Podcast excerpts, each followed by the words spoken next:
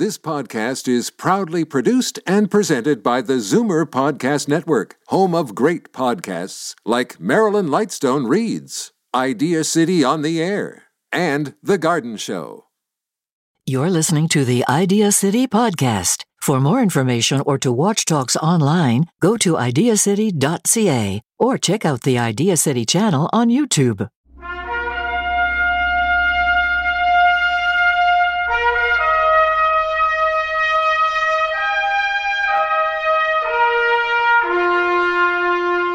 Hello, and welcome to Idea City on the Air, the radio show.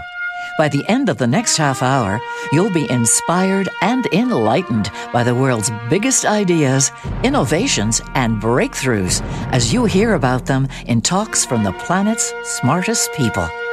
Moses Znaimer's three-day annual Idea City conference in Toronto has been called Canada's premier meeting of the minds, and we're glad to have your mind with us. In this episode of Idea City on the Air, Diane Francis speaks about her personal experience with cancer. Now, let's join Moses as he welcomes his sister, Libby Znaimer, who also survived cancer, to the stage to introduce Diane. Well, it's come up twice uh, in the conference. The question was posed, how many of you know, have had, or know somebody who has cancer? And it was shocking to see almost every hand in the room go up. Uh, I asked the speaker yesterday, uh, how did we get here? Once upon a time, not too long ago, I would read that one in four would eventually succumb to cancer. Then I read one in three. Yesterday, she said one in two. It's frightening, isn't it? Um, And I also spoke earlier today about my good luck, it, it seems to be. My sister Libby, on the other hand, inherited the B R C A two gene, the B R C A gene, which eventually led her to confront breast cancer and all the things that went with it. So because of her direct personal experience, I've asked her to come out here and introduce our next speaker, Diane Francis. So this is Libby Znaimer.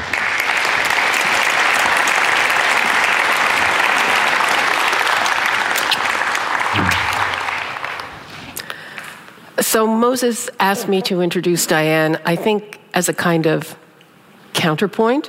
And actually, we have a lot in common. We're both journalists. She, of course, is a preeminent journalist and author. She's from the generation ahead of me and was really a trailblazer both for women and for business reporting as a whole.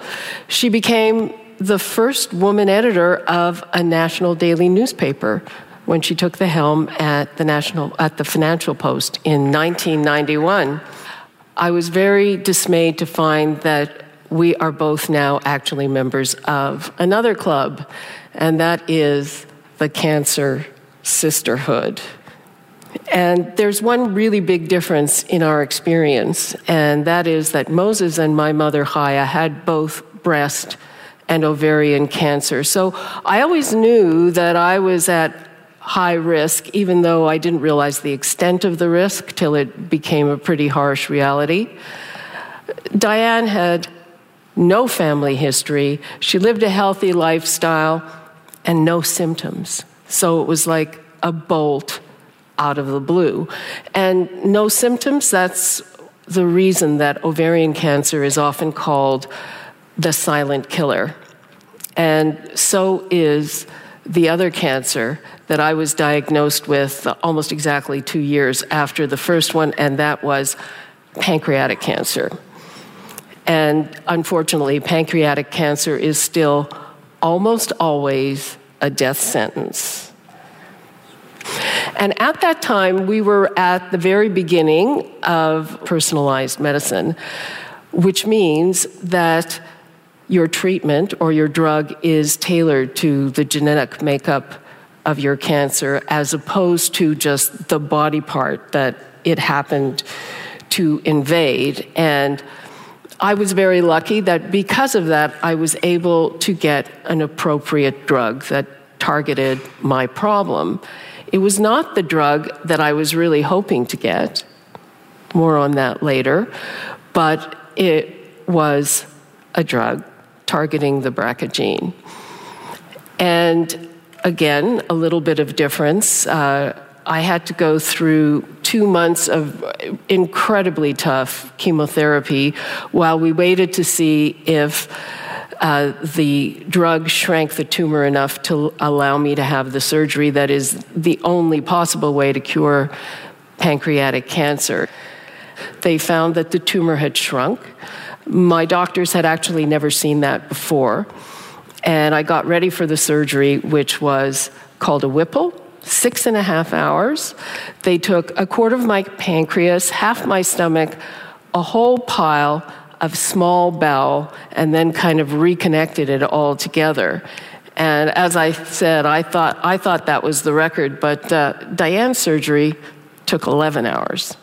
When I was receiving chemotherapy, there was a whole new class of drugs called PARP inhibitors, and everybody was very excited about them, especially for the kind of mutation that I had. And I wanted to move heaven and earth to get that drug. And I couldn't get it. It was experimental. My doctor at the time was the chief at Princess Margaret Hospital. He couldn't get it.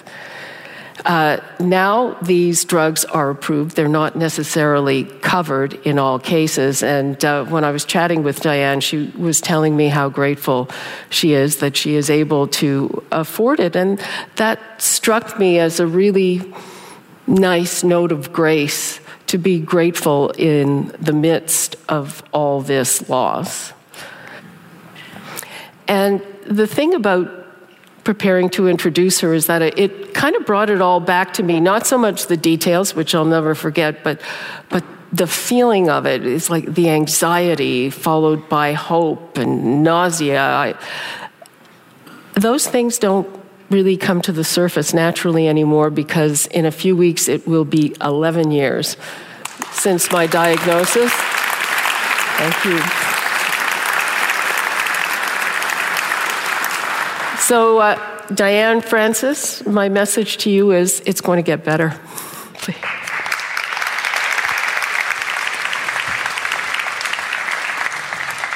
So I was here a year ago on stage debating about the high-tech world, artificial intelligence, with Peter Diamandis, and I'm sure many of you saw that. It was a great event, lots of fun, lots of sparks flew. At that point in time, I had some bloating, but I didn't think much of it. It wasn't that d- uncomfortable, but I went to the doctor anyway during the conference. I was also busy preparing to go to Ukraine, where I've been thirty times. Ukraine is one of the beats that I've adopted as a journalist. It is, to me, Ukraine's struggle is, is the struggle against Vladimir Putin. It's the line in the sand. If he is, continues to be stopped, much less pushed back over his border there, we've won the biggest battle in the new Cold War two point oh. So it's always been of interest to me. And so I was making arrangements to go for a couple of weeks, and I was going to go uh, with five Special Forces uh, soldiers. We were going to get on an armored vehicle. I was going to wear a flak jacket, boots, learn how to use an A K forty-two, and we were going to the Russian front. So I was very excited about it, and I was looking forward to it.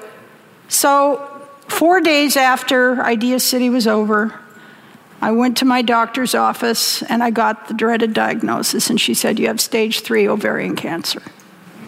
And I said to her, that's a death sentence, right? She said, not anymore, but we got to get moving quickly.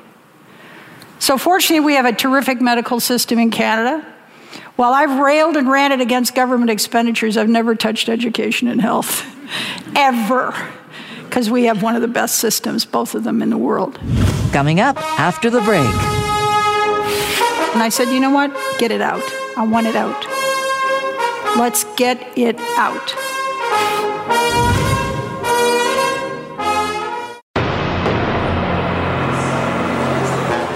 Welcome back to Idea City on the Air. You're listening to Diane Francis speak about surviving cancer. I had the doctor's appointment, and he sat down and he explained, okay, we have two options here. He said, you can either have a big radical surgery first and chemo afterward, or you can have big chemo first and a smaller surgery afterward. And I said, you know what? Get it out. I want it out. Let's get it out. So he said, okay. Now he said, the only reason I've offered you these two options is because you're in such good physical condition. I played, walked, or swam for decades, every day. I did one of the other three, every day. I slept nine hours a night. I'm a champion sleeper. I ate reasonably healthily. And stress, I've learned how to manage very well. So I just went about my business. I had to cancel all my arrangements in Ukraine, which I was very upset about. Then came the, the surgery, and the night before I slept fourteen hours, like a baby. No anxiety. Like I must be a simpleton or something, I thought. What is going on here? I'm not, this is not about heroic. This is just the way it was. And the surgery, we went into surgery, and then what followed, and the doctor also said, we're going to do the surgery. Most people would not be able to do this surgery we're going to give you. We're going to throw the, we're going to throw the, you're going to be hit by a bus. And he said, and by Christmas Eve, this is June twenty-fifth, by Christmas Eve, you will be cancer-free on a CAT scan. Because we'll do the surgery and we'll do the chemos and boom. That was a pretty nice diagnosis, forecast, I thought. Couldn't take it to the bank. And that's another thing I never afforded myself. I never said, what if I don't make it? Well, what what if, what if? I did, I did never, I never even went to that place, that dark hole. I never went down that dark hole. And I wasn't optimistic and I wasn't pessimistic. So we went to the operation, eleven hours. And here's something very synchronicity weird, is the day I went through that operation at Toronto General Hospital was the day I was going to get on that armored vehicle and go to the war front. Strange. Both were risky.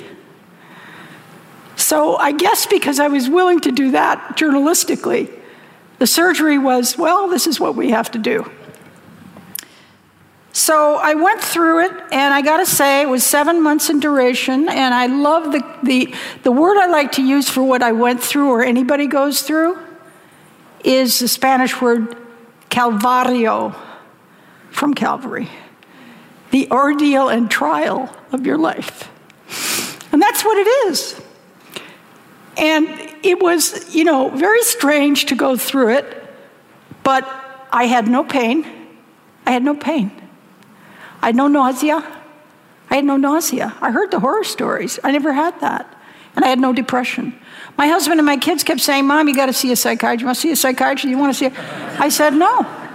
I said, I am not depressed. I may seem down to you because you know what I am? I'm resolved. I'm resolved. I've got, you know, seven months every day to get through something, and it wasn't always pleasant. I'm not saying I didn't have discomfort, but I said I've got to get through every day. I woke up every day. Okay, I'd say to my nurse, what are, what's on today? Were they going to hurt me at ten or at twelve? Do I have to have another stupid test at two or what? Or can I sleep? Or what's up? And then, you know, as as I likened it, I, I was put back in, in I, I had to go, I was rushed to emergency eight times.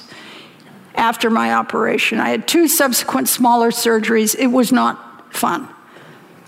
But, you know, you just, I would just say, okay, we have to go to emergency. Okay, okay, let's do that. All right, and I get in there and I'd say, oh, I like, I like emergency because they have warm blankets. So give me two at a time. So you just learn to find little stupid things. Or I have the nurse, I'd send a nurse or my husband who was wonderful. And I'd say, you know, go down to the deli and get me something, you know. I didn't feel like eating very much. But so you get through it a day at a time, just a day at a time. And it's resolve. And I had a couple of journalistic friends visit me on month three, and I was back in the hospital again because my fever had spiked, and they rush you in in case you have a, you have a problem. um, an infection. And and they sat there and I said, gals, you know what I'm going through? I just figured it out. You know, being a writer, you're trying to analyze. I said, here's the metaphor. I'm John McCain. I'm in here. For how long, I don't know. And I don't know what they're going to do to me today or tomorrow or next week. I don't know whether they're going to hurt me or make me feel better or what's going to happen. I don't know the tenure. I'm in a prisoner of war. I'm a prisoner of war camp. And that's actually kind of, that helped me sort of break through and, and stop thinking any other thoughts about what I was going through. This is what I had to do. It was my Calvario, and on with it. So sure enough, by Christmas Eve, I had my CAT scan after six rounds of chemo. And I, uh, I was, I was cancer-free.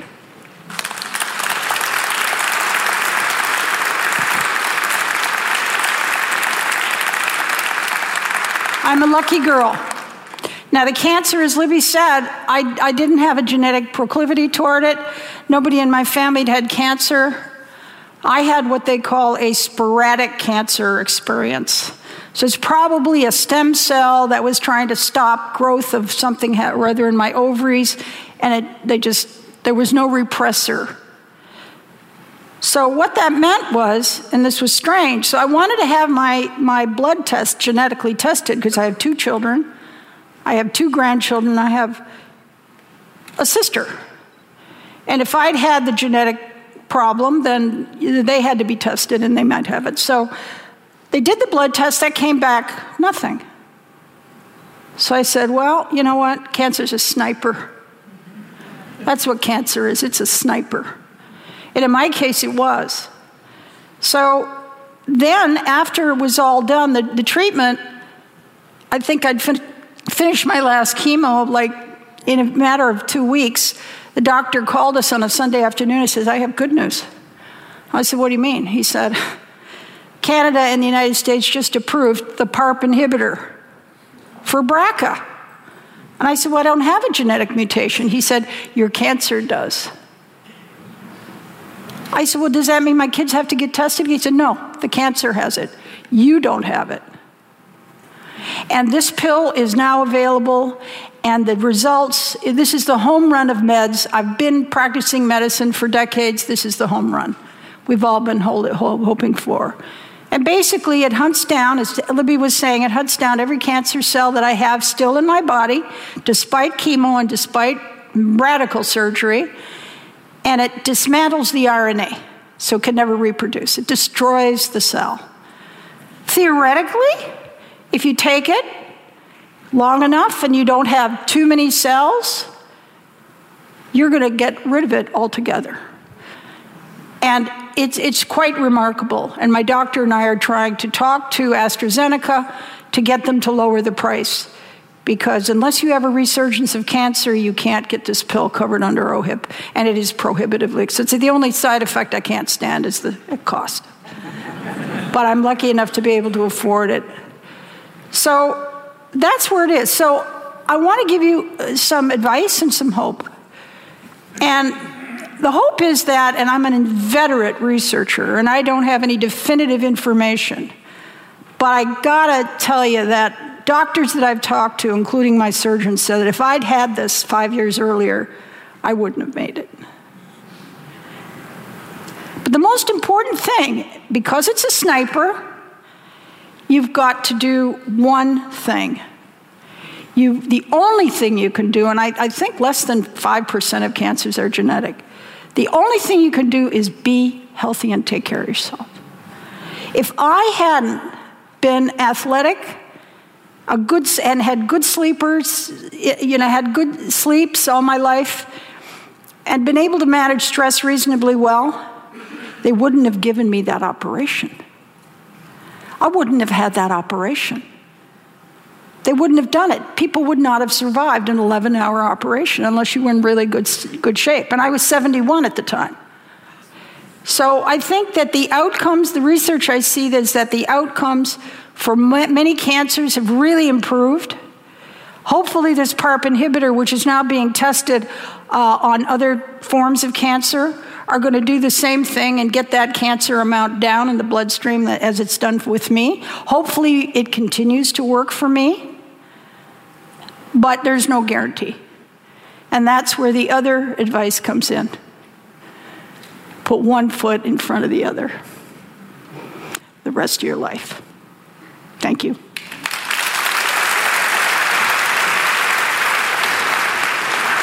I do good?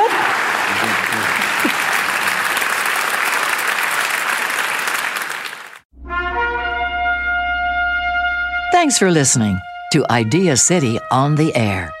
Catch Moses Znaimer's Idea City Conference live every June in Toronto, or on regularly scheduled radio and T V shows throughout the year. And find hundreds of talks online every day at idea city dot c a. For more information about Idea City, find us online at idea city dot c a, Facebook, Twitter, Instagram, or youtube.com slash Idea City. This podcast is proudly produced and presented by the Zoomer Podcast Network, home of great podcasts like Marilyn Lightstone Reads, Idea City on the Air, and The Garden Show.